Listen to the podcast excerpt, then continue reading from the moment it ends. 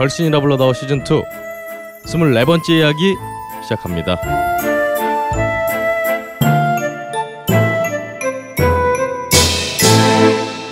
전 세계에 계신 걸신어 여러분 안녕하십니까? 걸신이라 불러다오가 죽지도 않고 돌아왔습니다. 저는 진행과 편집을 맡은 걸신의 신도 박근홍이고요. 자 오늘도 아 정말 에어컨을 빵빵하게 틀어놓으시고 긴팔을 입고 긴팔을 입고 이렇게 앉아 계신 걸신 강원 선생님 함께 하고 있습니다. 안녕하십니까. 네. 아 오늘 선생님께서 또 오늘 여러 가지 고초를 겪어서 이제 얘기 그만하지. 아니 오, 오늘까지만 해요. 아, 웃기지 마. 네, 선생님께서 지금 좌욕을 하셔야 되는데 아 정말 백화점에서 대야를 안 팔아서 네, 굉장히 고생을 하고 계시고요. 그 바로 제 앞에는 그 장면을 굉장히 흐뭇하게 또 바라보고 계시는 또 자집사 자방고등어님 함께 하고 있습니다. 안녕하세요. 아, 자만고등어예요. 반갑습니다. 그 우리가 그런 게 있지 않습니까? 네. 이 이제 가족과 이제 떨어져서 살다 보니까 특히 뭐 부모님하고 떨어져 살다든가 하다 보면 이제 사회생활을 하다가 이제 외식을 하게 되는데 네. 그럼 이제 뭔가를 먹다 보면 아 이거 이 집에 계신 우리 어머니가 참 좋아하시는 음식인데 나만 먹어서 좀 미안하다. 뭐 이런 미안함이 들게 하는 음식이 이제 저는 개인적으로 있거든요. 어 그런가요? 예. 근데 제가 최근에 그 선생님의 그 뒷사정이 안 좋은 이후에 네. 집에서 똥을 넣을 때마다 요즘에 저도 조금 안 좋았는데 최근 들어서 굉장히 잘 되고 있거든요. 어 네. 그러면 항상 마치고 나서 죄책감이 들어요. 나만 이렇게 시원하게 똥 넣어도 되는 건가? 아 좀 그런 비결을 좀 이게 똥을 넣으면서 사람을 죄책감을 들게 하는 굉장히 이상한 겁니다, 이게. 좀 쾌변에 좀 도움이 되는 팁을 좀 그 개인적으로 봐서는 저는 포도가 좀 좋다. 아, 포도요? 생각하는데 이제 포도를 반드시 껍질과 씨체 드셔라. 오. 음, 저는 굉장히 그게 그 원활한 배변에 좋다라고 저는 개인적으로는 생각하고 그 방법을 쭉 저는 쓰고 있는데 그래서 뭐 지난주에 굉장히 좋았거든요. 하루에 뭐 1타 2피도 하고. 오. 근데 제가 하, 오늘 낮에도 참 시원하게 하면서 죄책감이 또 들었어요. 나만 이렇게 시원하게 해도 되는 건가? 아, 포도라도 좀 가져오시지. 아, 포도를 껍질째 드시면은 음. 어 잔유물에 이렇게 좀 껍질이 막 나오고 그러지 않나요? 그럴 것 같지만 그렇지 않습니다. 오. 저는 항상 변을 확인하는데 네. 전혀 그런 거 없어요. 오. 특히 그 포도 껍질에는 뭐 알겠지만 섬유질이 풍부하고 특히 씨 같은 경우를 이제 껍질을 씹어 먹어 아니면 그냥 훑어 삼켜. 다 씹어 먹죠. 어. 껍질과 그 씨까지. 그러면 껍질은 섬유질이 많고 음. 씨는 잘근잘근 씹어 먹으면 대장을 자극을 하기 때문에 오. 아주 그 배변에 좋다고 저는 알고 있고 저 그래서 저는 그걸 뭐 그 집에서 제가 잠깐 그 상태가 안 좋았을 때 저희 와이프는 항상 네. 거봉을 사다가 씻어서 제 입에 막 집어넣거든요. 이걸 먹고 빨리 똥을 넣어라. 아 현모양처시네요. 예예 예. 어 그럼 그 혹시 농약 이런 건 좀 괜찮을까요? 그래서 이제 그거 관련해 가지고 네. 저희 와이프는 그 과일을 씻. 저는 모든 과일을 가능하면 껍데기째 다 먹습니다. 네. 껍데기 안 먹는 과일 중에 하나는 뭐 수박 이런 걸 제외하고는 네. 참외도 저는 껍데기째 다 먹고 마크로비오틱이라는 뭐 물론 그런 것도 있잖아요. 아세요, 근홍 씨? 아 그 전체 일물 뭐라 그러죠? 하여튼 예. 그 이제 통째로 먹는 거. 예, 뭐 하여튼 열매부터 뿌리까지 싹 다 먹는 네, 일일일식에 굉장히 광고를 강조를 하고 있는. 예, 그건 아니지만 저는 하여튼 과일은 껍데기째 먹는 게 좋다. 저는 이건 이제 자취를 하면서 생긴 그 습관인데 깎아먹고 뭐 발라내고 뭐 하다 보니까 이 과일의 잔유물들이 금방 상해 또 아. 음식물 쓰레기 버리기 짜증 나가지고 먹기 시작했는데 좋더라고요. 아 저 포도는 또 껍질 있으면 초파리들 날라오고. 네. 그렇죠. 그런데 그 그래서 이제 저 와이프가 포도를 씻을 때 굉장히 심혈을 기울여서 씻어요. 왠지 좀 불안해지는데요, 갑자기. 점점 이제 들어가고 있죠. 그런데 저 와이프는 네. 요 제품을 알기 전까지는 네. 항상 그 소다 식용 소다를 이용해서 포도를 씻었어요. 네. 알, 알갱이를 포도 알알을 다 빼서 큰 볼에다가 담고 식용 소다를 뿌려서 한 10분 정도 두었다가 그걸 싹 씻어가지고 뒀었는데 요 세제를 쓰면 그렇죠. 이런 그 쓸데없는 짓을 할 필요가 없다. 그렇습니다. 요 세제를 한 방울만 넣으면 포도에 묻어 있는 모든 기생충 및 잡균 더러운 것을 일거에 날리고 오히려 포신 포도 맛이 좋아진다. 장내 어, 유산균이 막 살아나고. 예, 예, 예. 그래서 반드시 그 그렇죠. 세제가 뭐죠? 그럼 혹시 명랑하게 한번 얘기 한번 하죠. 그렇습니다. 어머니가 만드신 음. 맘메이드, 예. 맘메이드 주방 세제. 실제로 그 사장님 어머니 만들었다는 얘기가 있어요. 아 그렇습니다. 어머니가 조언을 해주셔서 예. 만들었던 얘기가 있습니다. 맘메이드 세제를 쓰시면 과일 씻는데도 굉장히 좋다. 그렇습니다. 예 예. 아 알겠습니다. 한 방울은 근데 좀 너무했고 예, 예, 예. 적당량을. 예, 예. 그래서 그렇게 씻으면 우리가 그 요거는 근데 그 이태리 쪽에 있는 그 와이너리에서는 요, 요 세제를 쓰지 않아요. 어 그런가요? 요 세제를 썼다가는 네, 그 소위 말하는 그 terroir라고 하나요? 네. 그게 그것까지 씻어버리기 때문에 아하. 네. 그렇게까지는 독하게 씻을 필요 없기 때문에 그렇습니다. 하지만 한국에서는 굉장히 적합한 특히 뭐 생야채를 많이 먹지 않습니까? 우리나라가? 그렇죠. 김치 같은 거라든지 이런 것도 씻을 때는 상당히 좋다. 아. 김치를 씻을 때도. 김치 재료들을 씻을 때 아 재료들을 그럼요. 씻을 때. 아 그렇죠. 김치를 뭐 깨끗하게 먹겠다고 삶아서 담지는 않으니까 그렇습니다. 예 예. 일단 뭐 천연 성분이기 때문에 예. 음, 먹어도 음. 큰 문제 없다. 뭐 공복에 그 소주컵으로 반컵씩 아, 드시고 이러면 큰일 납니다. 아 이거 안 되죠. 예, 그럼 안 예. 되죠. 예.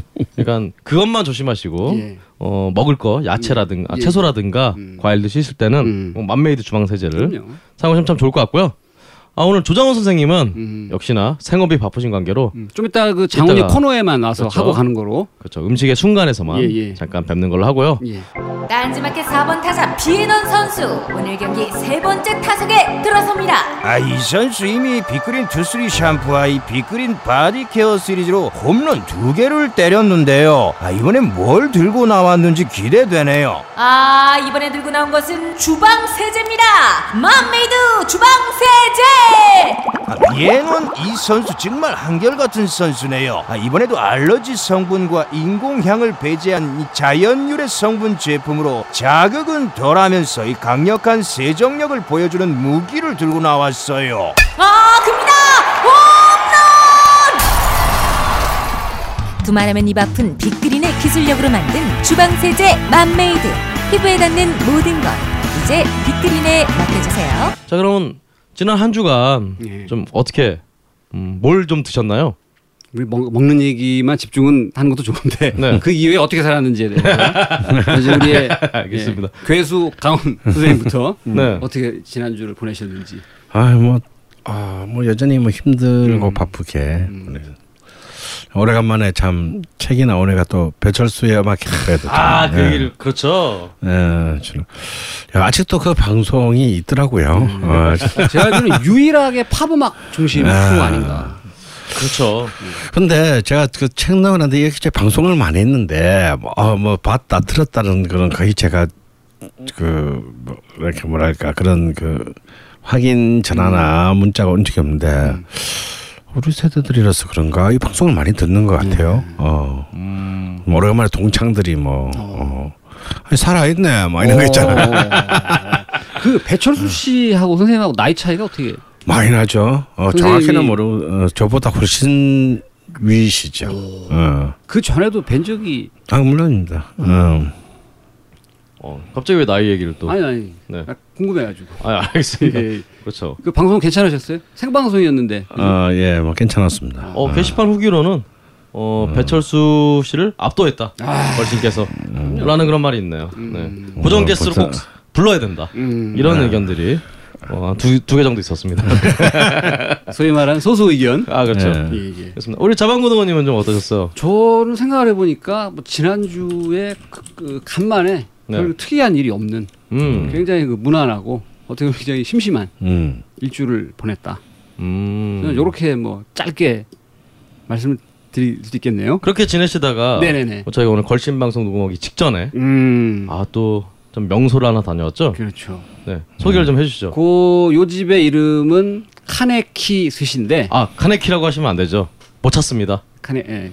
그 검색할 때는 카네키. 카네키 카네키. 스시인데 음. 여기 이제 그 한문의 쇠금자가 かね 돈이라는 의미도 쓰이는데 옷가네 할때그 카네가 쇠금자고 네. き는 나무 목자를 이제 き라고 읽기 때문에 카네키 다카키 할 때 그 き. 예. 아 그렇군요. 어, 잠깐 금목이면 근데 선생님 명리학적으로 굉장히 상극 아닌가요 이거?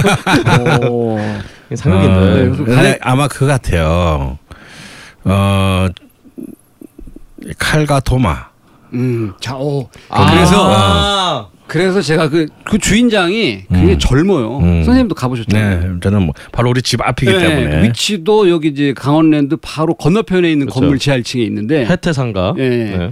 그분을 저희가 이제 선생님은 조금 이제 시간이 안 맞아가지고 저 근홍이랑 둘이 먹고 선생님 이제 도시락 하나 포장해서 갖다 드렸는데 그렇죠. 저희가 먹으면서 이제 그 요리하시는 분하고 셰프죠 그분하고 이제 얘기를 좀 이렇게 했었는데 이 집이 그 저희가 이제 저녁 코스를 먹었고 음흠. 대부분 그 스시집에 가면은 이제 스시 장국이 나오는데 스시 장국은 딱 떠오르는 그 모양새가 있어요. 그, 그 일본의 미소 된장이 풀려 있는 그 누리끼리한. 근데 이 집은 그렇지 않습니다. 일단 오, 그렇죠. 장국 자체가 그 도미 머리를 삶고 그 삶은 물에 이제 백된장만 딱 풀어서 그래서 언뜻 먹으면 전 처음에 이게 무슨 그 오리 육수인가라고 생각할 정도로 굉장히 맛이 좋았고 근데 그걸 떠나서 제가 먹으면서 왜이집 이름이 그 금목이냐 네. 어, 돈 좀 많이 버셨어요 물어봤더니 이분의 주장은 자기네 가게에 오시는 분들이 돈나무에 걸린 돈처럼 돈을 많이 버시라고 이름을 지었다. 근데 그 이름도 이 셰프분의 가족분들 일본에 계신데 그 일본에 계신 가족분들이 지어준 이름이다.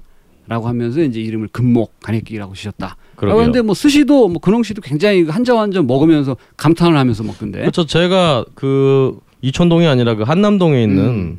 그 런치 6만 원짜리 스시를 한번 먹어본 적이 있는데 아, 점심인데 6만 원. 그 점심 6만 원. 야 거기는 음. 제일 마지막에 나왔던 그 녹차 아이스크림을 제하고는 음. 솔직히 좀 별로였거든요. 왜냐하면 그 하겐다스였기 때문에 그렇겠죠. 아마 그랬을 걸로. 예, 예. 근데 이 집은 제가 정말 뭐 사실 그걸 제외하고는 저는 이제 뭐 홍대 요즘 근방에 많이 생긴 음. 만 오천 원짜리 이렇게 음. 스시라든가 뭐 회전 초밥 이런 걸 많이 먹었는데 음.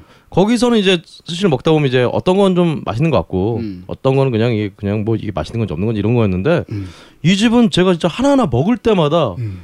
야 맛있다 음. 맛있다 음. 이런 느낌을 정말 가지면서 음. 야 이게 정말 스시에 제가 만화에서 보던 음. 그 바로 그 맛이구나 어. 그걸 좀 느꼈습니다. 원래는 그 이제 저녁 그 이제 스시를 먹으려면 한 시간 좀 넘게 걸린다고 하는데 네. 저희가 이제 녹음 시간 때문에 30분 만에 후딱 먹고 왔는데 그렇습니다. 굉장히 그 맛있고 괜찮다. 그 다음에 요 집의 그 셰프님이 장훈이가 얘기했던 그 영동시장 내에 있는 아, 그렇죠. 구름의 스시 네. 그 집도 이 사장님이 알고 있는 아무래도 업자분들이다 보니까 예. 아 혹은 또 어 저희처럼 오신 분들이 왠지 가네끼 아 가네끼가 아니라 음, 그 이름이 뭐였죠? 저- 구름의 스시. 구름의 스시. 예. 그렇죠. 구름의 스시에 대한 얘기를 굉장히 많이 하신 것 같아요. 음. 제가 보기에는 그래서 이제 음. 어, 은근한 라이벌 의식을 이렇게 표출하시면서도 또 아시는 것 같았어요. 선생님 그 도시락을 드셨는데 좀 어떠셨어요? 아, 저는 뭐 그 저녁 코스로 먹었는데 네. 어 굉장히 음 좋았습니다. 그죠? 가격 대비 성비 그렇죠. 굉장히 그렇죠. 훌륭하다고. 예. 음, 그렇습니다. 런 아 디너 코스가 4만 원인 경우는 잘 예. 못본 것 같아요. 예. 최소 5만 원 이상인데 종류도 뭐 10개 이상 나오는 15가지 정도 나오는 거. 아 많이 나왔어요. 예, 진짜. 예. 네. 어, 좋았습니다. 아까 자방구도님 이제 밥이 너무 작지 않냐, 음. 생선이 너무 작지 않냐. 음. 근데 저는 거기에 대해서 이제 요즘 스시집들이 다 그렇다라고 음. 답변을 드렸습니다. 뭐 많이 가보진 않았지만 저도. 아, 그런가요? 요새 스시집의 추세가 글쎄 우리나라는 좀 그런 것 같, 같아요. 어, 근데 일본에서도 하시주마다 어떤 데는 굉장히 큰 큰게 쓰는 곳도 있고 아주 작게 쓰는 곳도 있고 음. 중요한 거는 이제 밥하고 이제 이 그 생선의 균형이지 음. 크기의 문제는 아닌 것 같습니다. 저는 개인적으로 좀 큰 걸 좋아하는데 저도 네. 그래서 이제 그 근홍이랑 먹으면서 뭐 화로회가 맛있네, 선어회가 멋있네 이런 얘기를 아, 이제 뭐 그런 얘기 했었죠. 네, 둘이 하고 있는데 요 셰프가 그 얘기를 딱 듣더니 화로다 선어다 맛을 논하는 것은 양식 생선에서는 의미가 없다라고 그렇죠. 자기는 생각한다. 그것은 자연산일 경우에는 확연히 선어가 맛있다. 하지만 양식일 경우에는 이건 그분의 주장인데 그렇죠. 저는 뭐 그분 주장에 뭐 동의를 하는데 네네. 그러면서 그건 별 차이가 없다라고 하시면서 이 가네키 스시에서는 그 뭐 조개나 요런 거는 이제 자연산을 쓰시는데 나머지 생선류들은 다 양식을 쓰신다라고. 하더라고요. 예. 그렇습니다. 일단 제가 키라라의 일이라는 만화책을 보신 분은 아시겠지만 음. 그 생선에 거기 일이 생선에 일을 한다고 얘기를 하더라고요. 음. 시고또라고 하면서 생선은 그냥 날 생선을 주는 게 아니라 스시가 이게 조금 이렇게 처리를 좀뭐초 식초를 이렇게 뿌린다든가 음. 이런 거 그런 걸 이제 일을 한다고 얘기를 표현을 하던데요. 어이 집이 제가 느끼기에는 정말 그 생선 하나하나가 하나하나가 다 그 일이 돼 있어서 음. 어좀 감명을 받았습니다. 음, 선생님도 방송에 몇 번 얘기하셨던 그 고등어를 이용한 학고 네네. 그것도 한 피스 주는데 그것도 뭐 저는 뭐 나쁘지 않았습니다. 그건. 예. 네네. 저는 사실 아까 자방고등어님한테 말씀드린 대로 저는 고등어에 한해서는 음. 그냥 그 초를 초절임을 안 하는 게 더 맛있지 않나. 음. 초절임을 하면 오히려 더 비린내가 더 올라오는 것 같다. 잘못할 경우에는 그렇게 되지. 대개는 그렇게 6만 원짜리하고 일단 그 집이 아까 얘기한 계속 구리다고 했잖아. 하여튼 네, 그 네. 집과 아 근데 제가 뭐 초밥을 먹어본 적이 별로 없으니까 음. 제가 입맛이 좀 짧아서 제가 진짜 초밥 맛을 몰라서 그런 걸 수도 있으니까 뭐 내 입맛에 맛있으면 맛있는 거예요. 네 알겠습니다. 예, 예. 참 그리고 제가 이걸 계속 소개를 해드리려고 하다가 어 오늘 조정 선생님 안 계신 김에 음. 전에 그 우리 걸신 투어를 함께 가셨던 음. 자매분이 계셨는데 그 중에 이제 그 언니분의 성함을 얘기해도 되면 얘기하시죠. 아 아니요 제가 그 성함을 까먹었어요 찾아와야 돼요 여튼 그 언니분의 언니분의 어이 뭐라고 표현해야 되지 남편분께서 그래서 남편분께서 어 출판사에 다니시는데 음. 불광 출판사라고 이분께서 전에 채소 한 그릇이라고 음. 책을 저희- 레시피 책이었죠. 그렇죠 우리 걸신 진행자분들께 음. 한 권씩 주셨는데 어 자만건호님 이 책 보셨죠 제가 뭐 준 전문가 입장에서 네. 그쭉 정독을 했어요. 정말로. 네네 굉장히 그 그러니까 채소 중심의 요리를 할 수 있는 네네 가볍게 만들 수도 있고 건강에도 좋은 네. 요- 요리법들이 많이 나와 있고 저도 거기에서 한 두 가지 정도는 이제 차용을 해서 집에서 해 먹어봤는데 음. 저 평상시에는 뭐 생각하지도 못했던 네. 그런 뭐 하여튼 기발하면서도 간단하고 네 건강하게 먹을 수 있는 요리법이 있는 책이다. 저는 요 이제 추천을 드릴 수 있을 만한 요리책이 요새 이제 서점 가보면 다 뻔하거든요, 그게. 그렇죠 음. 이제 그거와 조금 궤를 달리하면서 조금 더 이제 자연에 가까운 방법으로 그 채소의 본연의 맛을 살릴 수 있는 요리법들이 아주 자세하게 상세하게 그렇습니다. 간결하게 기록되어 있는 책이다. 저는 무엇보다 그 마지막 쪽에 그 계절별 제철 채소를 예, 이렇게 예. 딱 표시를 해주고 음. 거기에 맞는 요리를 딱 이렇게 할 수 있게 한그 근데 그분이 일본 분 그렇죠 그 저자는 일본 분이고 예, 식재료를 보니까 우리나라에서는 아, 잘안 진짜. 먹거나 구하기 어려운 것도 좀 있긴 있더라고요. 아 그렇네요 예, 예, 예. 그렇습니다 그 책하고 제가 이제 그 책을 이제 벌써 한 두 달이 넘었네요 음. 이 책을 주신 지가 그래서 좀 잊고 있다가 최근에 이제 어, 걸신님께 음. 조영원의 휴슈 명당이라는 책이 어, 책을 또 보내주셨어요 오, 불광 출판사. 그렇죠. 어 그래서 이 불광 출판사 이 두 책이 굉장히 제가 소개를 좀 늦, 늦게 소개를 해드렸기 때문에 음. 늦게 소개해드린 만큼 좀 좀잘좀 나갔으면 선생님이 하는 일에 관련된 책을 내는 출판사인가요? 그러니까 맞춰서 곧 이제 변에 관련된 책도 나오는 건가요? 아? 바로 나오겠네요. 아, 예, 예. 프로바이오틱스 이런 예, 예, 관련 예. 책이 나오겠네요. 예. 야크루트와 같이. 여튼 예, 예. 불광 출판사하고 이 편집자님 우리 김대X 출판 편집자님 어, 다시 한번 감사를 드립니다.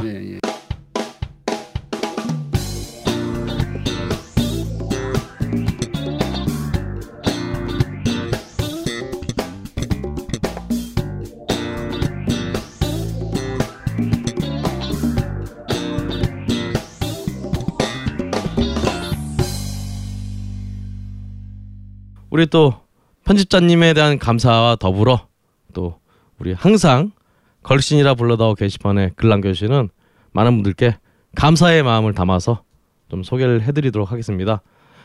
일단은 뭐 항상 특히 더 감사드리는 맹렬우주알량님, 안그류님, 마꼬마꼬님, 네모투님, 으라차차 힘내잡님과 어, 잠깐 삐지셨던 사우스나님께 일단 먼저 감사의 말씀 드리고요. 근데 요 맙고 맙고님은 최근에 좀 업데이트를 안 하시는 것 같은데 음, 그 이 양반이 바빠. 그렇군요. 그래도 띄엄띄엄 좀 하시는 것 같은데. 네. 여튼 그래도 고마움은 아이고. 고마움은 그럼요. 어, 띄엄띄엄이 아니다라는 예. 거 말씀을 드리고요. 일단은 제일 처음 이 주간 종마에 대해서 주간 종마 음. 우리 윤영계 종마님의 음. 글들을 우리 또 자방구도원님이 좀 소개해 예, 주시죠. 유연계 종만님은 뭐 하여튼 주야 장천 네. 글을 장문의 길들 항상 올려주고 계시는데 네. 너무 감사하다라는 말씀을 다시 한번 드리면서 네. 한국에서 가다랑어를 참치캔으로 만들고 있는데 차라리 갓조오브시로 만들면 어떨까라는 의견 이제 주셨고 네네. 송이와 꽁치에 대한 이야기. 아 그렇죠. 네. 그 생각해보니까 오늘 또 예. 그 조정 선생님이 이따 와가지고 이제 얘기를 좀 해주실 것 예, 같아요. 등푸른 생선 몇 가지를 얘기를 할 것으로 예상이 되는데 네네. 꽁치에 대한 이야기를 이제 이렇게 해주셨고 그다음에 이제 올해 일본 꽁치가 아주 흉어랍니다. 그래서 별로 많이 못 먹을 거라고 이분이 또 글을 남겨주셨고 아이고. 일본이 꽁치가 안 잡히면 우리나라하고도 한테도 영향이 있나요, 선생님? 아 그럼요. 어, 지척이니까. 네. 어, 우리나라도 안 잡힐 거란 얘기인가요?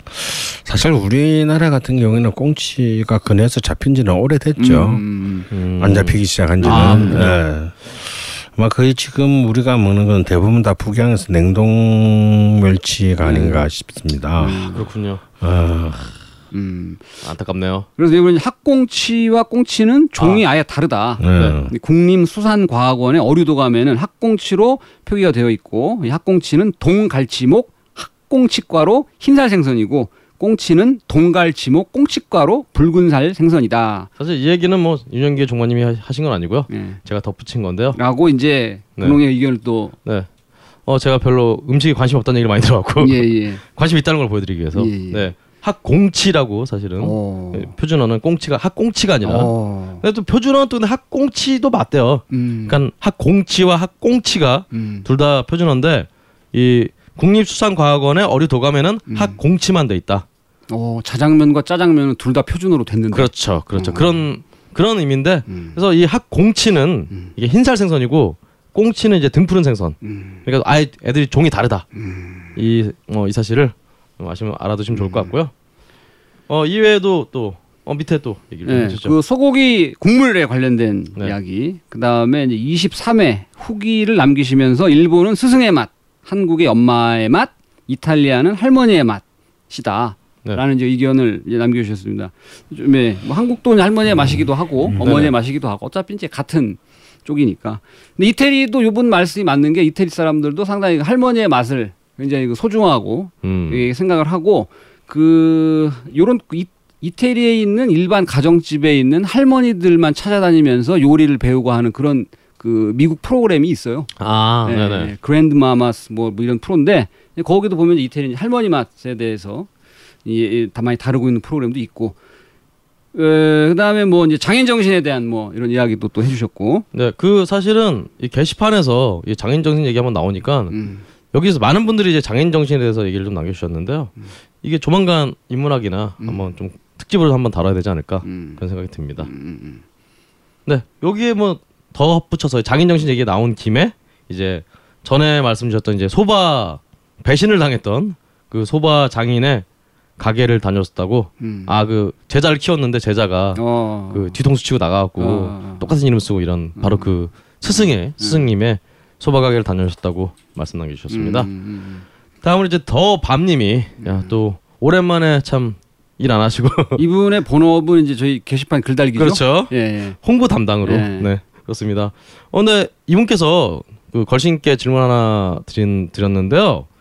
저는 이제 일기일회 그 요리사는 검객과 같이 음식을 통해 한순간에 승부를 한다라고 본인은 본인의 어떤 해석을 붙여주셨는데요. 일기일회에 어떤 유래가 있는지 음. 아니면 선생님께서 직접 생각하신 건지 음. 이렇게 그거에 대해서 좀 질문을 주셨어요. 어, 일기일회라는 말, 일자를 빼면 기회라는 말이 되겠는데요. 저는 평생에 딱 한 번 있는 어떤 소중한 만남, 뭐 이런 뜻입니다. 네. 어, 물론 이 한자니까 이게 그, 어, 중국에는 뭐 고스에서 어디 나올 수도 있는데요. 어, 물론 또 최근에는 돌아가신 그 법정 스님의 책 제목으로도 쓰였습니다. 음. 근데 이제 이 말이 주로 제가 가장 본격적으로 이 말에 집중받은 것은 아마 일본 다도 다도 문화 속에서 나온 말 같아요. 어, 저도 이렇게 이 말을 처음 본 게 일본 음식 만화 중에서 다도 부분 보는데 이 말이 나왔거든요. 어, 그러니까 이제 이 다도에서 이제 이 다회라 그러죠. 이제 사람들을 모아놓고 이제 접대를 하지 않습니까? 그 접대의 마음가짐을 어, 표현한 말입니다. 그 그러니까 이 일본 말로는 이치고 이치에 이치고니 이치도노 뭐 이치도노에 이 말은 이제 일생 정말 이 사람을 내 생애에 딱 한 번밖에 지금 만날 수밖에 없다는 마음으로 모든 사람에게 접대하라 이런 뜻이에요. 음. 어. 이제 그 세누리큐의 제자인 소지에가 이제 그 주장한 말이라고 하는데요. 예, 그만큼 이제 지금 한 번의 만남이 어쩌면 어쩌면 이 우주에서 가장 소중한 순간이다라는 그런 뜻이고 누군가에게 어떤 음식을 접대한다라고 할 때는 이런 마음을 가져야 한다. 아. 뭐 꼭 음식뿐만 아니라 누군가를 만나고 어, 사랑을 할 때도 꼭 필요한 네, 말이겠죠. 모든 사람에게 음. 예, 네. 적용될 수 있는 말입니다. 네. 그렇습니다. 어 정말 밥 생각나는 소스. 음. 어, 단 한 번의 만남도 이분은 한 번만 만나면 싫죠? 아 그렇죠. 네, 꾸준히 만나고 그렇죠. 싶죠. 예. 소스가 두 종류니까 네. 한번 만나시면 안 되고 일기 다회라든가 다회라든가. 이 이렇게 남겨주셔야 될 것 같고요. 예. 예. 어그 외에도 이제 더 밤님께서 이제 사무실에서 바베큐 파티를 벌이셨다고. 그래서 보니까 진짜 있는 네. 회사인지 궁금하죠? 본- 아 근데 진짜 본격적인 네. 정말 바베큐가 이게 그그 나무 칩도 이렇게 예. 예, 그 훈제 그 해서 예. 하죠 그래서 회사가 이게 무슨 이게 한국에 있는 회사인지 진짜 네. 이거 무슨 어디 그 실리콘밸리 뭐 팔로알토 이런 데 있는 음. 그런 회사가 아닌가 싶을 정도로 음. 어 굉장히 자연 풍광이 뛰어난 음. 그런 회사 사진을 또 올려주셨습니다. 그리고 이분은 어쨌든 간에 저희가 그 10월에 걸신 투어 2탄을 네, 가게 되면 반드시 참석하겠다라고 그렇죠, 하셨으니까 그때 뵈면 그렇죠. 이분의 어떤 그 정신 세계가 만천하에 드러나지 않겠는가 그렇습니다. 이렇게 아, 예상하고 있습니다. 저희 가 아 그 실제로 정해진 건 아니었지만 예. 예상 날짜를 말씀을 드리니까 어 그날 안 된다. 예. 딴 날로 옮겨라라고 예. 주장을 하셨기 아, 때문에 이 양반이 그런 소리 했어요? 아 그럼요, 네. 저는 게시판에서 아 음. 메일에서 아, 광고주분이시지? 아 그렇죠. 아니 네. 저희가 고려를 하겠 저희가 고려를 하겠습니다. 아니 그 되시는 날짜가 예. 어 됐기 때문에 예, 예. 어 가실 수 있을 것 같습니다. 예, 예. 다음은 이제 쓰레기통님 역시 자긴 정신에서 심도 있는 글 남겨주셨고요. 예. 그 메모리님이 즐겨 마시는 싱글 몰트 위스키 음. 야마자키라든가 타케츠루 21년 요이치 10년 이런 일본 위스키를 좀 소개를 해주셨어요. 아, 어우 걸신께서도 이 야마자키 상당히 그 좋은 싱글 몰트로 저는 알고 네. 있는데 예. 음, 마셔보니까 이것도 향이 상당히 좋더라고요. 어 그렇습니다. 예. 또이 타케츠루 이 대해서는 또 이 바텐더라는 만화 한 19권쯤에 자세한 내용이 나와 있어요. 네.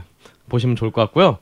어 그리고 전에 저희가 해리포터의 이제 버터비어라는 것도 것이 나온다고 제가 말씀드렸는데 어 일본 디즈니랜드에서 그 버터비어를 만들어서 지금 팔고 있다 라는 어. 소식을 남겨주셨어요. 역시 애들용이라서 그냥 음. 굉장히 달고 뭐 맛은 좀 제가 상상이 안 되는데 음. 알코올이 들어간 것도 있긴 있으나 하여튼 애들용이다 음. 말씀 남겨주셨습니다. 음. 다음으로 이제 도나스님께서 그 우리 천조국 음. 미국에서 나는 코끼리 마늘의 조리 후기를 남겨주셨어요. 어. 어, 마늘이 전부 사과만 해요, 진짜. 음.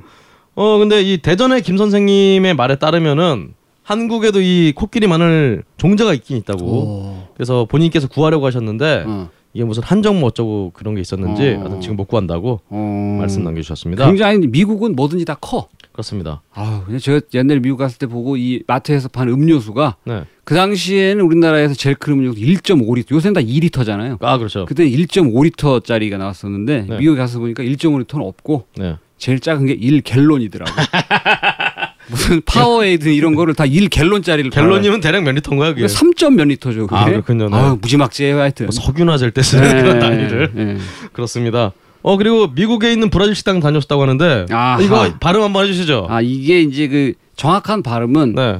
Fogo de Chão 이렇게 오. 합니다. 네, Fogo de Chão인데 어 중국어 발음 같아요. 예, 이게 이제 Fogo가 불이고 네. chão가 땅이라는 뜻이에요. 그래서 땅 위에 불이란 요 식당이 굉장히 유명한 식당인데 아 그렇군요. 이 식당에 대해서 잠깐 말씀을 드리면 그 브라질 남쪽에 그 리오 그란데도 술이라는 네. 주가 있어요. 네. 예, 브라질 정확한 발음을 하면 히오 그란데도 술인데 음. 남쪽의 큰 강 이런 음. 뜻인데 여기가 이제 그 전에 이 브라질 땅으로 이제 유럽 쪽 사람들이 들어오면서 특히 독일 쪽 사람들이 이쪽 주의 해변가를 통해서 많이 들어왔어요. 그래서 미녀가 굉장히 많습니다 이 주에는. 아. 저도 요 주에서 히오그란데 술이라는 주에서 한 6개월 정도 있었었는데 네. 요 주에서 제일 유명한 사람은 우리가 알고 있는 호나우딩유. 아, 요 양반이 그 리오그란 히오그란데 술에 있는 축구팀 어. 소속이었어 이 사람이. 민영가요? 근데 이 이제 호나우딩유는 그렇게 생겼는데 네. 여자들은 되게 하여튼 상당히 아. 미녀가 많다. 아, 요 여자, 주에. 여자 분한테 오늘 예. 외모 몰빵된. 예, 예. 그래서 거기에서 시작된 그, 그 슈아스카리아, 슈아스코 집이고, 그렇죠. 예, 예. 근데 이제 실제로는 히오그란데 도 술이라는 주에는 이제 몬타나 그릴이라는 네. 그 슈아스코 집이 굉장히 유명한데 요 집이 이제 거기서 시작해가지고 미국에도 뭐 매장이 한 서너 개 있는 걸로 알고 있고 그렇네요. 먹는 방식은 제가 이제 게시판에 글을 보고 좀 찾아봤더니 실제의 그 브라질 정통식과 약간 다르다. 음. 예, 그렇게 보이더라고요. 아 그러면 예, 미국식으로 좀. 예. 아 그렇군요. 정확한 발음은 포구지 음, 샤오입니다. 알겠습니다. 예, 예. 다음으로 이제 그리펜님께서 전에 이제 프랑스 전투식량 글을 남겨주셨죠. 자유대 전투 식량 정보도 추가로 남겨주셨습니다. 아참 제가 그 프랑스 전투 식량을 좀 늦게 시켜서 음. 어 주문했어요? 어 주문했죠. 오. 그래서 다음 주에나 저희 가져올 수 있을 것 같습니다. 어. 그때 한번 우리 걸신님께서 시 후기를 한번 남겨주실 것 같고요. 음.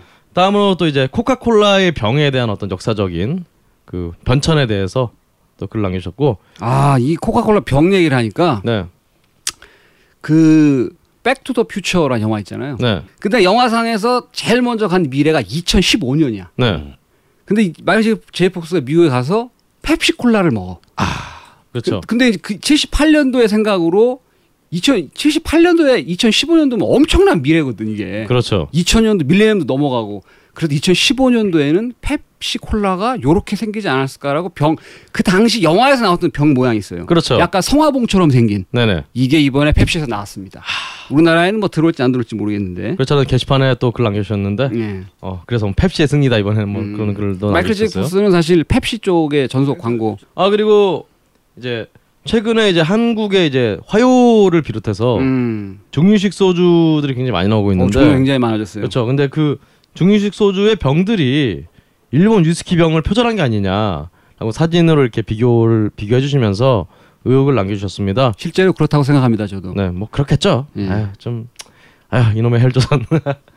그리고 이제 그 외에도 생각보니까 이 그리펜님께서 이제 유년기의 종마님만큼이나 좀 계속 글 남겨주고 계시는데 어, 대구 그러니까 이제 생선 대구의 네. 역사적 의의에 대해서 네. 어, 그래서 북세 북대서양에서 잡히던 대구에 대한 글을 남겨주셨고요. 음. 그래서 이번에 결론이 신대륙은 대구 덕분에 발견되었다. 아. 대구 뜯어 먹으면서 발견했다. 음. 이런 걸 남겨주셨고요. 어 그리고 이분이 어, 나주의 3대 곰탕집인 어, 노안 노안집을 다녀오셨다고 글을 남겨주셨습니다. 그래서 본인께서는 이 노안집에 이 곰탕이 제일 마음에 든다라고 또 글을 남겨주셨습니다. 다음으로 이제 버디 허드님이 대전 MBC 허참 토크앤조이에 출연하신 우리 또 걸신님의 영상을 올려주셨습니다. 어. 아 또 이게 이또 그건 TV였잖아요. 그렇죠. 어, full 영상을 이제 게- 링크를 올려주셔서 음. 어, 저도 굉장히 또 어, 재밌게 봤습니다. 음. 어, 배철수 음악 캠프 얘기는 또 아까 하셨으니 음. 넘어가기로 하고요. 어, 무야산다님께서는 또 걸신 2주년 기념 모임 후기 글을 남겨주셨어요. 음. 아, 항상 감사드리고 있습니다. 다음으로 이제 모닝스타님이 어, 우리 걸신 방송의 엔딩 음악의 가사를 음. 궁금해하셨는데 음. 이 가사가 녹음했어 아니냐라고 글 그럼 혹시 한번 불러볼까요? You give me soul입니다. you give me soul이었어요. 아. 그래서 네 우리 또 희철 베이스가 그거에 얽힌 또 사실 뒷얘기가 있는데 어, 처음에 저희가 시즌 2 시작할 때 이제 희철이가 코너별 음악을 다 만들어 왔을 때 아 그렇죠. 희철이는 그 음악을 소울시티에 쓰고 싶어 했었잖아요. 음. 내 선생님이 들어보시고 이건 엔딩으로 쓰자. 그래서 그렇죠. 그게 이제 엔딩으로 갔기 때문에 가사가 유기미 소리 나온다. 그렇습니다. 녹음했어도 녹음했어가 엔딩으로는 더 어울리겠네요. 음. 녹음 끝났으니까 이제 음. 여하튼 You give me soul이라는 음. 거 말씀드리고요. 어, 아브락사스님은 이제 한 가정의 가장이신데 예. 아기도 있는데 그런 본분을 망각하시고 우리 취중취담의 홍은혜 작가님에게 추파를 던지셨고요. 음. 어, 본인이 어, 맥주 사겠다. 어, 나도 맥- 나도 소주 주량 두 병이다 이러면서 작업을 거셨는데요. 음. 정신 차리시고요. 음. 어 그리고 그 반성의 의미로 이제 자반고등어표 돼지 전지 제육을 아, 해드신 그 반성의 의미인가요? 아, 그래서 아왜 가족들에게 이제, 이제 전지 제육을 해주는 거죠 어. 반성의 의미로 어 제육을 해드셨다고 예, 글 예. 남겨주셨습니다.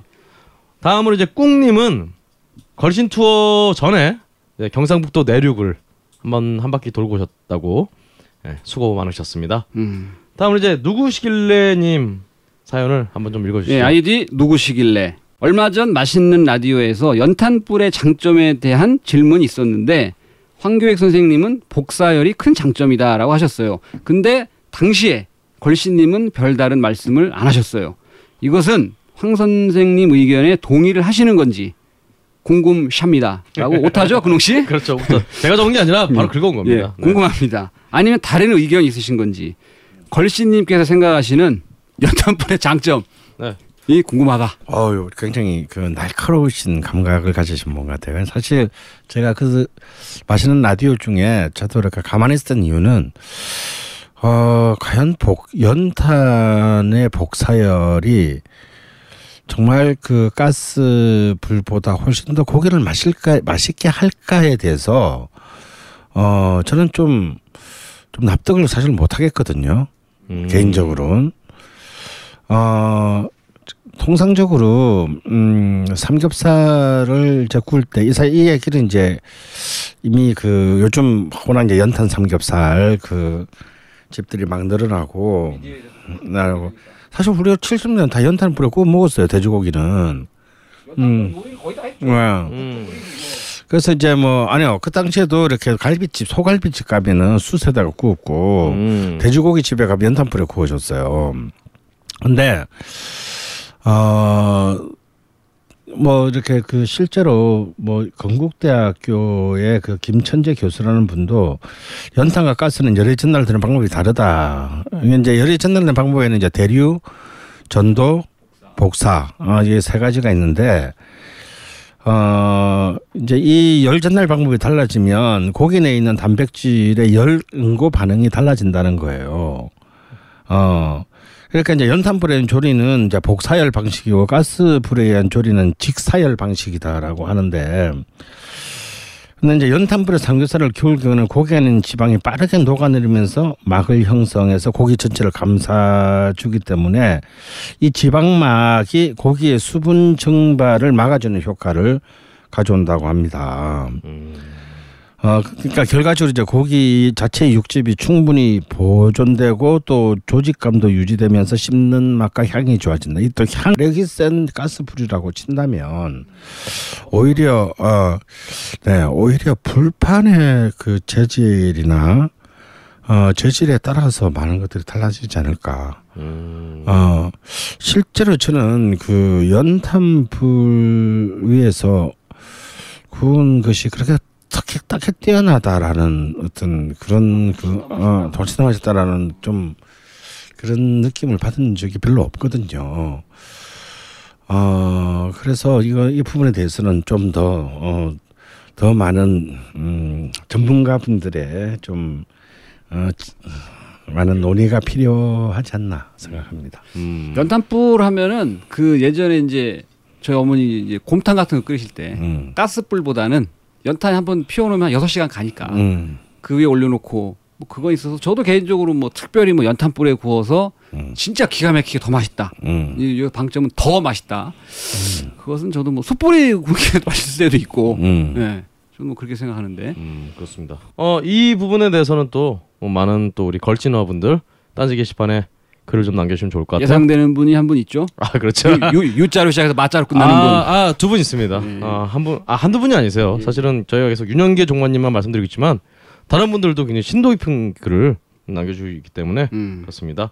다음으로 이제 규희님이 예, 방학동에 유명한 중국집인 수정궁에 이제 닭날개를 드시러 가셨는데 예, 수정궁에서 이제 더 이상 닭날개, 닭날개를 팔지 않는다. 어, 닭날개 구하기 힘들어서 못 판다. 라는 비보를 들으셨다고 합니다. 구하기가 있 아, 그거는 아닐 것 같고요. 사실 이제 처음에는 수정궁이 이제 닭날개를 이제 정통적인 중국 방 남쪽 중국 방식대로 음. 기, 끓는 기름을 이렇게 끼얹어서 이렇게 아, 했습니다. 네네. 근데 이게 굉장히 시간이 많이 걸리고 너무 힘들거든요. 손님들 입장에서는 속 터져요. 그거. 예. 그래서 이제 그냥 튀겼습니다. 그러니까 솔직하게 이제 주인이 바뀌고 난 뒤에 솔직하게 이렇게 다 고백을 했어요. 네. 그런데 이제 아무래도 그 집의 주전공은 이제 이 만두와 그렇죠. 오향 장육이다 보니 아무래도 이제 장소도 너무 비좁고 하니까 업종의 전문성을 높이기 위해서 어 하지 않았나 그런 그런 생각이 듭니다. 음. 닭날개 구하기는 매우 쉽다. 아, 알겠습니다. 네. 음. 닭날개는 아니라는 거. 규희님은 어, 알아주시면 좋겠고요. 다음으로 이제 노랑부리님이 드디어 집에서 맥주를 직접 제조를 했습니다. 아, 그러면서 우리나라 맥주가 맛, 맛없는 이유에 대해서 본인만의 결론을 내리셨는데요. 아, 결론이 뭐였죠? 예, 기술력, 설비, 물맛 이거 다 핑계고 음. 그냥 재료를 덜 써서 그렇다. 아, 라는 게 어, 이분의 결론이었습니다. 재료를 풍부히 쓰면 맛이 좋아진다. 그렇죠. 음. 나 같은 아마추어도 만들면 이 정도 맛이 나는데 오. 이 정말 프로페셔널 중에 프로페셔널인 우리 한국 맥주 회사들이 대기업들이 지금 한국 맥주 회사도 아니잖아요. 다 네덜란드 회사들이 음. 이렇게 맛없게 만든 이유는 다 재료를 안 넣어서 그렇다. 라는 결론을 내셨습니다. 아 정말 좀 듣고 좀 반성 좀 했으면 좋겠어요. 음, 한국 맥주 정말 너무 맛있었습니다. 음. 다음으로 이제 인디안방님의 글을 좀 소개를 해주시죠. 안녕하세요. 상하이박입니다. 이 상하이박 요거 상하이라는 그 예명은 걸신님이 직접 지어주신 거죠? 그렇죠. 예예 예, 원래 인디안박이었는데 선생님이 얘 이름이 뭐였지? 상하이 상하이박이었나? 이렇게 해가지고 네. 야나 앞으로 상하이박으로 해. 그래서 이제 상하이박이 네, 됐는데 독립 운동을 하셔야 될 것 같은. 예. 이번 추석을 맞아 한 어른 아 요거는 그 다가오는 추석에 우리 걸신어분들이 다 고민을 하실 만한 내용을 그렇죠. 예, 추석을 맞아 한 어르신 분께 추석 선물에 대해 고민을 하던 중 뭔가 좀 좋은 게 없을까 싶어서 걸신님께 여쭤봅니다. 저희 집으로 매년 오는 추석 선물을 떠올려 보건데 추석간 소비할 수 있는 식재료 등을 일찌감치 보내주신 분들이 계시면 어머니께서는 이거는 뭐 이런저런 요리할 때 쓰면 되겠다라고 굉장히 좋아하셨어요. 전북 정읍 출신의 서울에서 생활 중이신 60대 가장 그리고 그 가장 그 가정을 위한 선물을 준비해 드리고 싶은데 워낙 아는 게 없어서요. 그분께서 혹은 그분의 사모님께서 받으시고 야 이런 걸 보내왔네 오랜만에 그거나 해야겠다라든지 어유 이 친구 고민 좀 했구만 네. 같은 고민의 자취가 느껴지는 선물을 준비하고 싶습니다. 아, 뭐 답이 바로 나오죠 이건. 전 오, 전북 전북 정읍이잖아. 예, 네. 정읍 지역에서 추석에 특히나 먹는 네. 어떤 음식이라든지 아니면 그 음식을 위해서 좋은 뭐뭐뭐가 좋을 것이다 라든지 추천해 주십시오. 이 정읍이잖아요. 네. 이 정읍이 소고기가 유명합니다. 아. 그리고 이, 이 전북 지방 분들은 꼭 이렇게 추석이나 명절 때는 꼭 어, 갈비찜 이걸 꼭 올려야 돼. 음. 어, 그리고 이제 널 선물하는 거를 굉장히 오는 사람을 접대하고 음. 하는 게 굉장히 중요합니다. 음.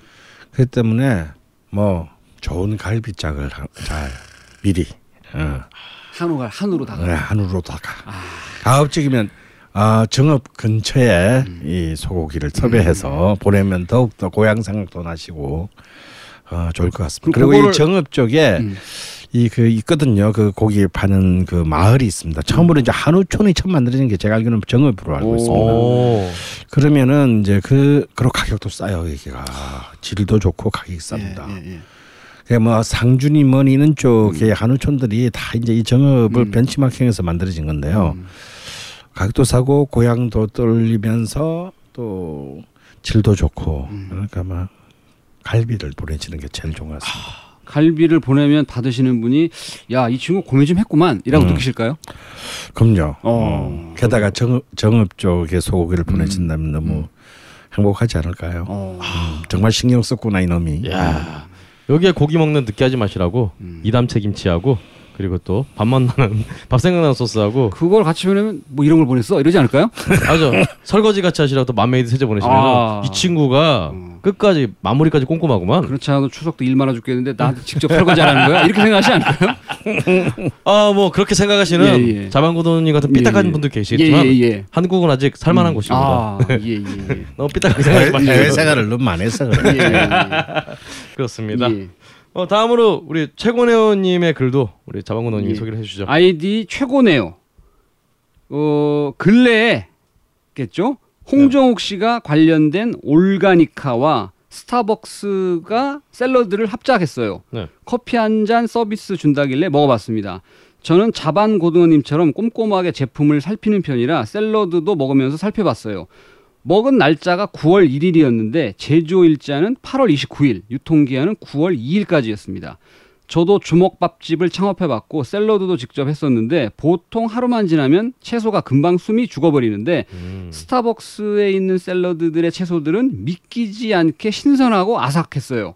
만든 지 만 3일이 지난 샐러드라고 하기에는 치커리, 시금치가 그 주로 되어 있는 네. 이 샐러드가 굉장히 신선했습니다. 그래서 제조원을 살펴보니 미래원이라는 농업 법인이었어요. 음. 미래원은 LED 조명 농법으로 연매출 160억 정도의 규모 있는 회사였어요. 갑자기 회사를 상세하게 얘기하는 게 좀 냄새가 나긴 하는데 반도체 찍어내듯 채소를 생산한다는 뉴스 기사도 봤고요. 음. 여기서 LED 조명 농법에 대해 궁금해져서 나름대로 검색을 한 결과 인체에는 유해하지 않는다고 합니다. 그리고 장려되는 농법이라는 것도 알게 됐어요. 햇빛을 보지 않고 인위적으로 LED 빛만 받고 자란 채소들이 정말 건강할런지 걸- 선생님의 의견이 어떠신지 궁금해서 여쭤봅니다. 라고 했는데요. 아, 정말 오늘 과학 시간 같아요. 영어 과학 시간 네. 같아요. 예, 뭐 복사열, 뭐 LED 조명 예. 좋을까요? 채소가 3일이 지나도 싱싱하다는 건 그건 이미 유, 유전자적인 어떤 변형이 어. 일어나지 않고서는 불가능한 거 아닌가요? 음. 그러게요. 어. 음. 아니 뭐 저, 저 같으면 별로 뭐 기쁘게 가서 먹고 싶지 않을 것 같습니다. 음. 뭐 LED 빛을 쐬서 뭐 수분이 바짝 말랐다든가 뭐 그런 게 아닌 이상. 근데 그 이분이 말씀하신 LED 조명 농법이 그 이제 우리나라에서도 좀 신, 시작이 된다고 하는데 이게 이제 영어로는 버티칼 어번 파밍이라고 해갖고 수직 도시형 에, 채소 기르는 이런 말 그대로 땅에서 채소를 키우면 한 면밖에 못 키우는데 네. 버티칼이 들어가기 때문에 이렇게 층으로 이렇게 수직으로 아, 그렇죠. 그 위에다가 빛을 이제 쐬가지고 네. 굉장히 과학적인 방법인데 저도 그래서 요 기사를 보고 조금 이제 미국 쪽의 뭐 그 기사나 뭐 관련된 자료를 찾아보니까 미국 쪽에서의 주장은 맛그 태 햇빛을 직접 쐴 채소나 LED 조명으로 키운 채소나 영양가에는 차이가 없다 라는 주장이 차이가 있다는 주장보다는 좀 더 많은 것 같아요. 음. 근데 이제 그 샐러드가 오래 가는 것은 물론 이제 뭐 선생님 말씀하신 것 같은 이유도 있을 수 있겠지만 제가 볼 때는 이제 채소의 수분 관리가 잘 안 되면 이제 채소가 금방 맛이 가거든요. 네네. 수분 관리라는 것이 수분이 너무 많아도 네. 혹은 너무 말라도 그 적정한 선으로 유지할 수 있는 것이 어떤 이 샐러드가 신선하게 유지됐었던 어떤 비법이라는 비법이 아니었을까 라고 음. 저는 생각을 해봅니다. 어 근데 이게 정말 농작물을 기를 정도의 LED를 쏜다는 거는 LED를 쏜다는 게 이게 LED를 굉장히 많이 좀 설치를 해야 되고 예, 예, 예. 전기세도 굉장히 많이 나갈 것 같은데. 근데 이게 결과적으로 봐서는 오히려 비용이 그렇게 더 많이 들어가는 건 아니다라는 이야기도 있어요. 왜냐하면 음. 이제 생산량이 네. 땅에서 키울 때는 자연 환경 영향을 받지만 네네. 이렇게 어떤 그 과학적으로 만드는 시설 안에서 키우면 1년 365일 키울 수 있다는 거죠. 아, 그러게요. 예, 예. 정말 세상이 아, 아까 Back to the Future 얘기도 했지만 예, 예. 진짜 좀 불편한 관, 것 예. 근데 이제 과- 먹는 거 관련해서 참 과학적인 이런 것들이 많이 나오는데 그, 그 우주 정거장에 네. 있는 우리 우주인들이 소변을 이제 다시 마실 수 있는 물로 바꿔서 먹고 있어요. 아, 네네. 네, 거기 괜히 음식을 뭐 조달하기가 매우 어렵잖아요. 거기는. 네네. 그래서 이제 그 이후에 지금 연구 중에 있는 게 지금 이미 그 연구에 들어갔다는데 거기 있는 우주 비행사들의 변을 네. 다시 먹을 수 있는. oh my god. 네, 아니 그거 실제로 연구가 시작됐답니다. 네. 예, 예. 굉장히 중요한 일이에요. 그거. 아, 그러게요. 예, 예. 아, 우주는 갑자기 나가고 싶지 않아지네요. 예, 예, 예. 알겠습니다. 다음으로 이제 딴지 칼바람님이 아, 그렇죠. 이담채 김치 구매기를 남겨주셨습니다. 음, 그 다른 뭐 우리 밥 생각나는 소스라든가 예. 어, 맘메이드 예, 사진도 예. 잘 부탁드리고요. 이상하게 저희 그 들어오는 광고들이 다 연관이 돼요, 그죠? 그러게요. 네. 왜냐하면 정말 이 광 저희가 좀 제공을 받는 이 광고들이 음. 다 인간 생활에는 없어서는 안 되는 음. 필수품이기 때문에 그렇습니다. 예, 예, 예. 그렇습니다. 이렇게 많은 분들이 사연을 남겨주셨는데요. 그 저희 방송의 특징 중에 하나가 네, 게시판에 글을 남기는 순간 바로 상품 그렇죠. 당첨자가 되죠? 그렇죠. 저는 그리고 굉장히 과학적인 방법, 방법으로 예, 예. 전에 받으셨던 분들은 또 걸러내고 있기 때문에 예, 일단 지금 전에 남 전에 상품을 받으신 분들이 글을 많이 쓰시기 때문에 이제는 정말 게시판에 글만 쓰셔도 예. 어 우리 밥 생각나는 소스가 간다. 이러다가는 뭐 전 국민이 다 하나씩 받을 수 있는 상황이 될 수도 있다. 그러게요. 예, 예. 받으신 분 또 받고. 예, 예. 여튼 이렇게 해서 그 엄정한 예. 어, 심사 결과를 거쳐서 다섯 분을 선정했는데요. 굉장히 긴장되는 순간입니다. 어떤 분이 과연 네, 받으실지. 네. 아, 첫 번째로 메모리님 그리고 다음으로 모닝스타님, 음. 딴지 칼바람님, 음. 최고네오님 음. 그리고 규희님 음. 이렇게 다섯 분이 밥 생각나는 소스 당첨되셨습니다. 야, 축하드립니다. 빰빠라밤. 야, 굉장히 힘든 건데 이게. 그렇죠. 이렇게 당첨되신 분들은 걸쉔 투어 G U L S H I N T O U R gmail.com으로 아이디하고 성함 그리고 휴대폰 번호 그리고 양념 받으실 주소 부탁을 드리겠습니다.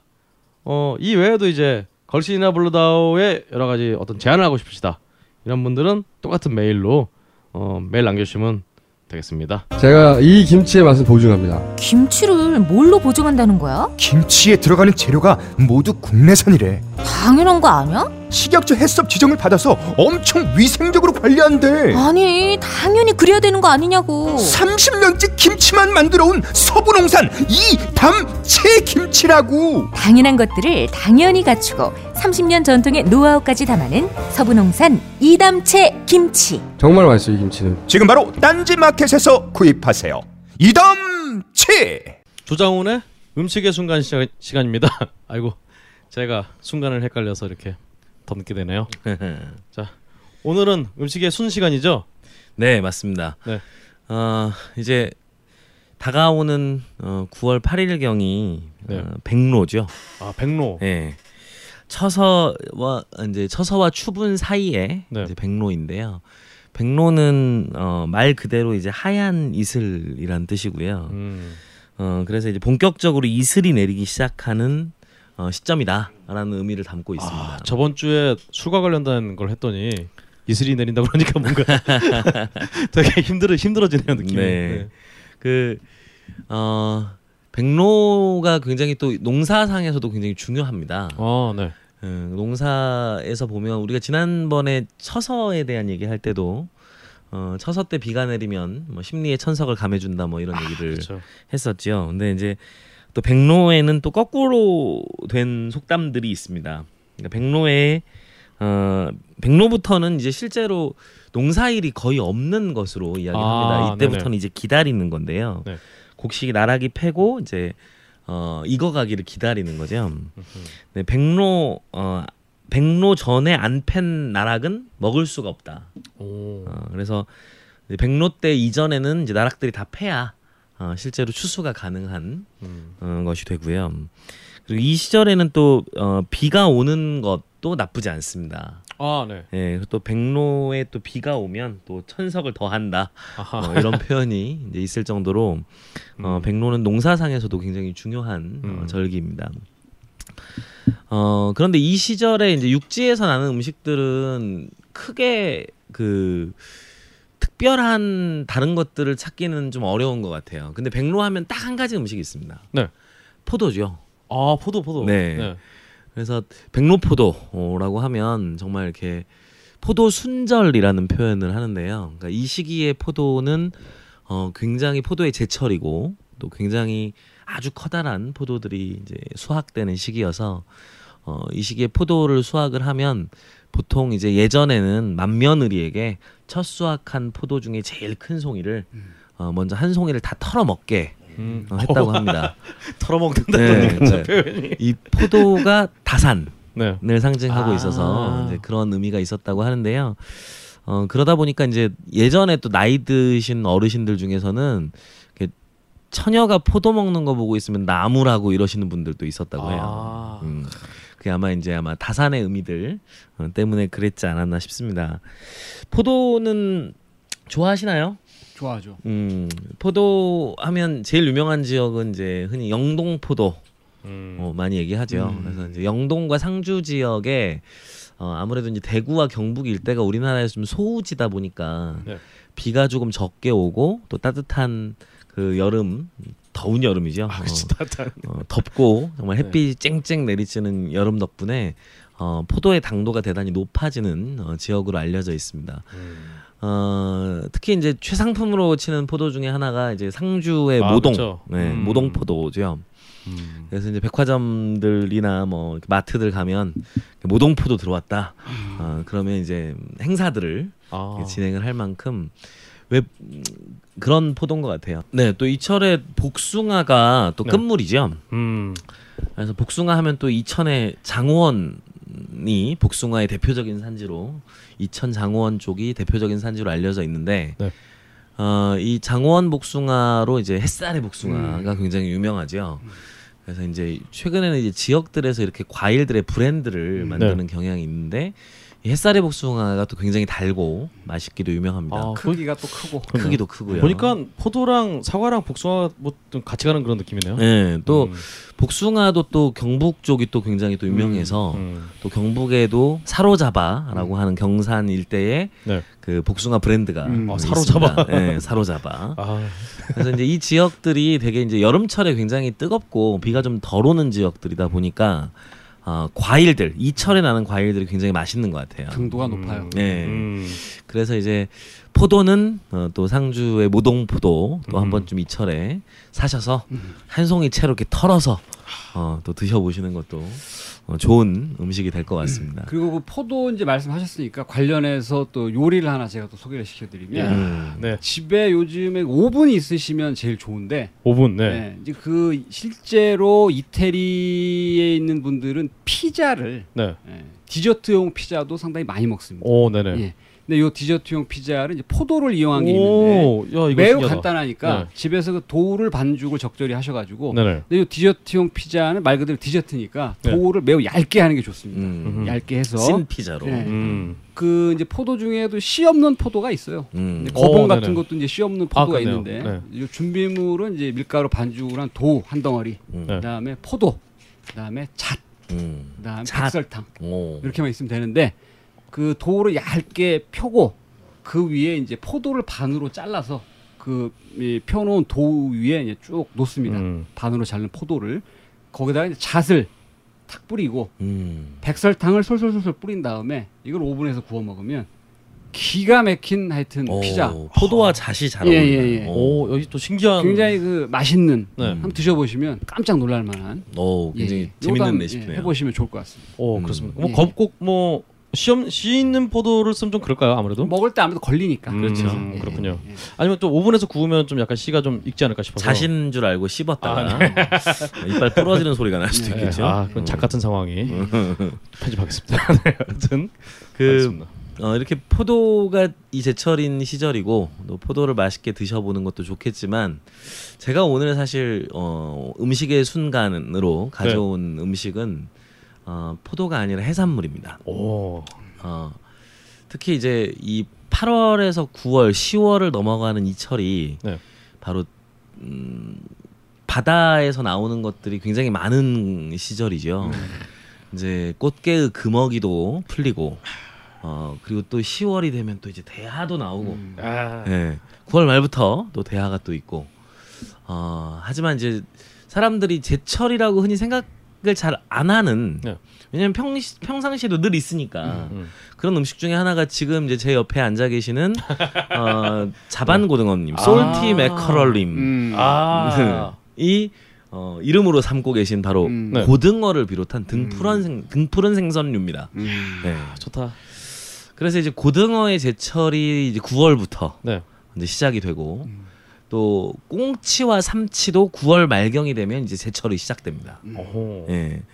그래서 이제 이 시절의 등푸른 생선은 어, 아주 놀라운 풍미와 기름진 맛들을 가지고 있다. 음. 그래서 이 시절에 이 고등어를 한번 챙겨 드셔 보시는 거는 참 좋은 일이 될 것 같아요. 음.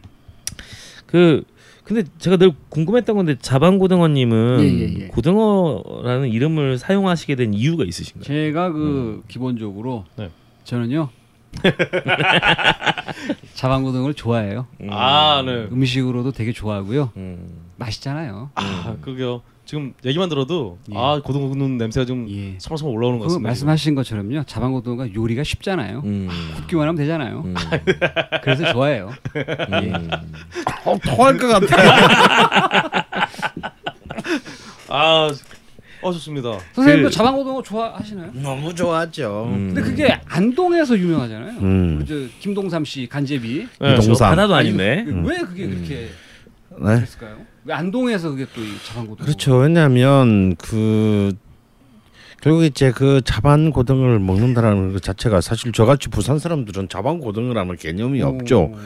어 우리는 이미 뭐 부- 부- 시퍼렇게 펄떡펄떡하는 국물도 그냥 넘쳐나는데. 넘쳐나는데 뭐 뭐하러 그렇게 먹겠습니까? 근데 아무튼 이제 안동 같이 내륙 지방에서는 그런 이제 등푸른 생선들은 어 이제 정말 염장을 하지 않으면 어 사실은 유통이나 운송 뭐 어, 깔무리가 불가능했기 때문에 그 소금을 뿌린 것이 근데 사실 이제 이런 것들 이런 모든 단백질들이 이제 어느 정도의 이제 수- 그 숙성이 음. 되었을 때부터 사실 맛있는 거거든요. 음.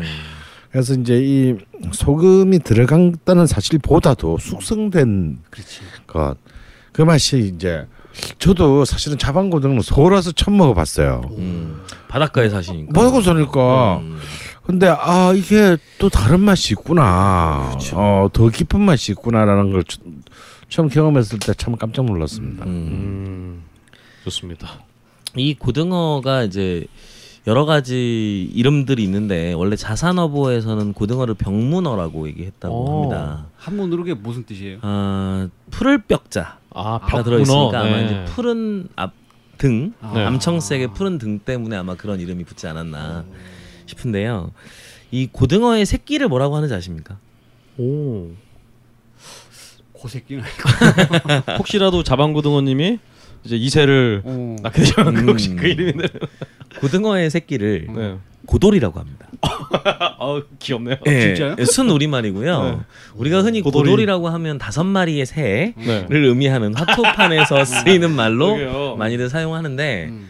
어, 이 고돌이는 이제 고등어의 새끼를 의미하는 말이고 이 또 고돌이를 또 사실 이게 잘 안 잡히기도 하고 또, 또 잡아도 또 이렇게 놔줘야 되는 치어이기도 해서 그렇긴 한데 어, 이 고돌이를 또 회를 해서 먹으면 오. 또 굉장히 놀라운 맛이 난다고 해요.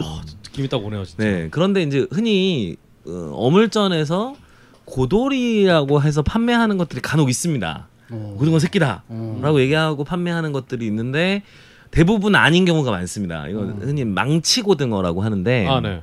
이 망치 고등어는 어, 우리나라의 연근에 부, 어, 사는데 이 배 쪽에 작은 회흑색의 반점이 산재하고 있는 것이 음. 다른 고등어와 다른 점입니다. 음. 근데 이 망치 고등어는 맛이 없어요. 아, 아예 어, 어, 종이 아. 다른 거구나. 예, 다른 아, 어종입니다. 네. 예. 그러니까 농어목의 고등어과이긴 한데 이제 혼- 흔히 이제 점고등어라고도 얘기하고요. 아. 예, 그런데 기름기가 지방이 고등어보다 더 떨어져서 음흠. 이 어종은 고등어만큼은 맛이 있는 어종은 아닙니다. 그래서 이제 고돌이라고 또 속아서 또 맛있다고 또 사시면 오히려 더 맛없는 생선을 먹, 먹게 되실 수 있으니까 주의하실 필요가 있다. 네. 음. 그래서 여하튼 우리나라 사람들에게 고등어는 사실 굉장히 친숙한 생선이었죠. 예전부터 이제 자반의 형태로 음. 네. 내륙에까지 네. 유통을 시켜서 음. 어, 그 기름진 맛을 즐길 만큼 음. 그 사람들에게 친숙했고 그리고 연근에서 굉장히 많이 잡혔던 어종입니다. 음. 음. 어 그런데 사실 어렸을 때는 그 흔했던 자반 고등어가 사실 나이가 들면서 점점 더 비싸졌잖아요. 어, 그러니까요. 굉장히 고가가 되었고 그리고 참 그 고등어 회 같은 것은 이제 진짜 네. 고급 음식으로만 접할 수 있었죠. 그러게요. 김창완 그 산울림의 음. 어머니는 고등어를 구워주려 하셨나 보다 그 그렇죠. 노래도. 있을 만큼 네. 진짜 굉장히 친숙한 친숙한 생선이었는데. 생선이었는데 요새 젊은 친구들은 고등어를 어려서 먹어본 적이 별로 없습니다. 음. 그리고 고등어 회라고 하면 굉장히 신기하게 느끼기도 하고요. 음. 어, 저. 근데 고등어 회는 참 또 요즘 개념 아닌가요? 그렇죠. 사실? 그만큼 네. 이제 그 고등어가 흔해 흔하지 않은 음식이 되었고 네.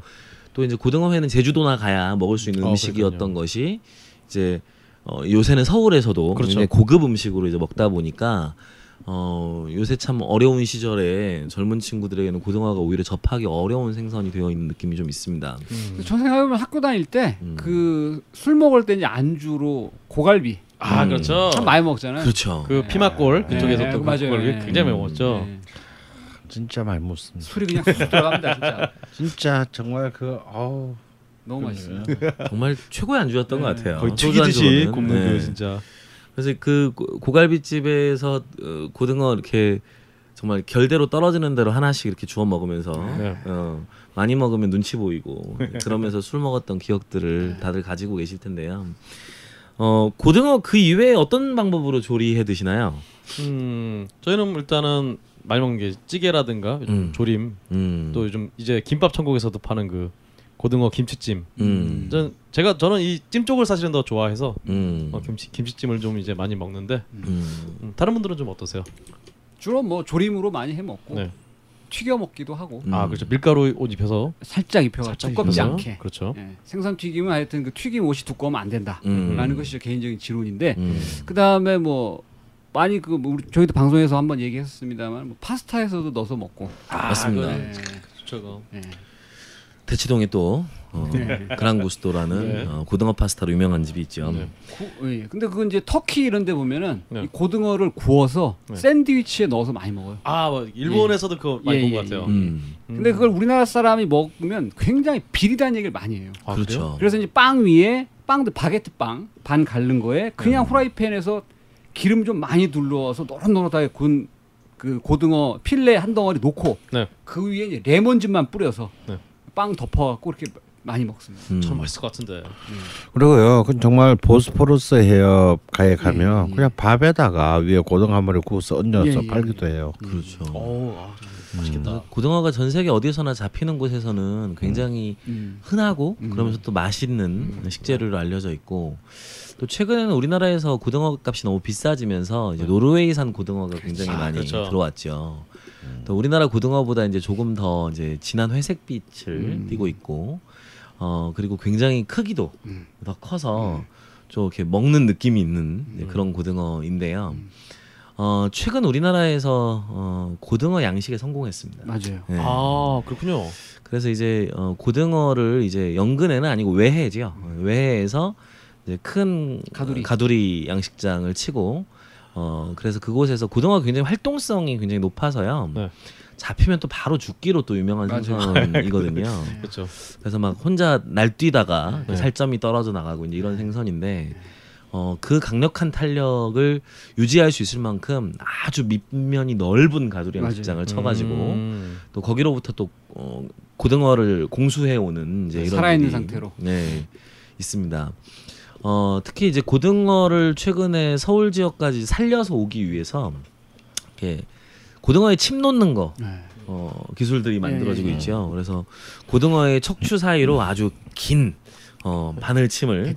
찔러 넣어가지고 이 고등어를 또 이제 플라스틱 통에 음. 이렇게 넣은 채로 음, 이제 와, 와가지고 서울 수조 에 집어 넣으면서 이 침을 빼면 음. 서울의 넓은 수조에서 고등어가 살아서 미친 듯이 아. 헤엄쳐 다니는 모습을 음. 또볼 수도 있습니다. 야, 미스터 초밥왕에서는 진짜 주인공급이나 쓸 수 있는 기술이었는데 그렇죠. 지금은 예. 아, 굉장히 보편화가 됐네요.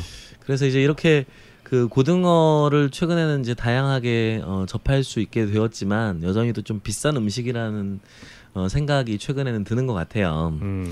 그런 의미에서 좀 다른 생선도 좀 생각해 볼 필요가 있다라는 네. 생각이 듭니다. 그래서 제가 말씀드리고 싶은 건 삼치입니다. 아, 삼치. 네. 일단 크기가 크죠. 네. 네, 크기가 커서 어 우리나라에서는 그 여러 기록들에서 나오는데요. 삼치를 망어라고 오. 망할 망자를 써서 망어라고 쓴 기록들이 많이 보입니다. 그래서 왜 하필 또 그래서 이 맛있는 거를 네. 왜 굳이 망어라고 얘기를 네. 했을까 하는 생각이 드는데요.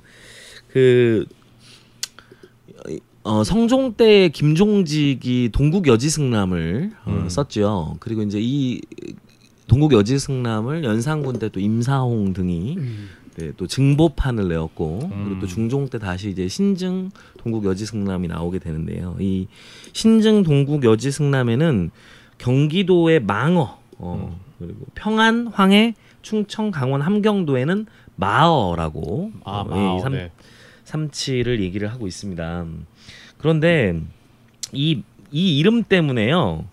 어, 망어를 먹지 마라. 사대부는 그 이름을 싫어해서 잘 먹지 않았다라는 음. 기록들이 나오고 있습니다. 왜 그랬을까? 약간 미역국 느낌이네요. 과거 좀 그렇죠. 떨어지는 그런 느낌. 그래서 네. 평삼치 같은 경우에는 몸 길이가 한 1.5m에 음. 체중이 한 15kg까지도 맞아. 나가거든요. 어우.